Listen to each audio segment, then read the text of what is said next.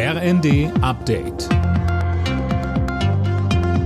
Stündlich neu. Auf den Punkt informiert. Ich bin Silas Quiring. Guten Tag. Die Bundesregierung hat das geplante Entlastungspaket für die Bürger auf den Weg gebracht, um die Folgen des Ukraine-Kriegs und die steigenden Energiepreise abzufedern. Tom Husse, ein großer Punkt dabei ist das 9-Euro-Monatsticket für den ÖPNV. Richtig, das soll es ab Juni geben und dann für drei Monate gültig sein.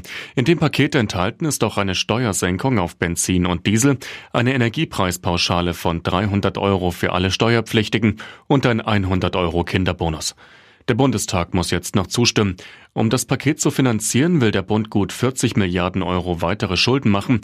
Der entsprechende Ergänzungshaushalt wurde ebenfalls vom Kabinett abgesegnet. Der russische Gaslieferstopp für Polen und Bulgarien hat für Deutschland erstmal keine Auswirkungen, so die Zusicherung aus dem Bundeswirtschaftsministerium.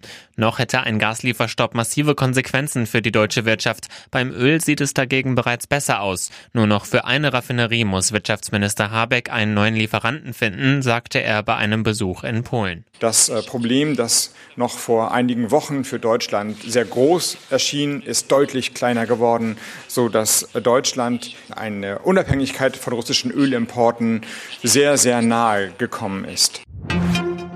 Jetzt ist der erste Wechsel im Kabinett von Kanzler Scholz offiziell. Die neue Familienministerin Lisa Paus hat im Bundestag ihren Amtseid abgelegt. Die Grünen-Politikerin folgt auf Parteikollegin Anne Spiegel, die das Amt vorzeitig abgegeben hatte.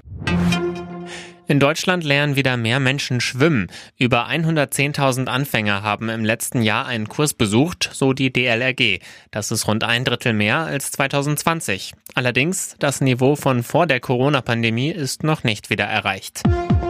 Alle Nachrichten auf rnd.de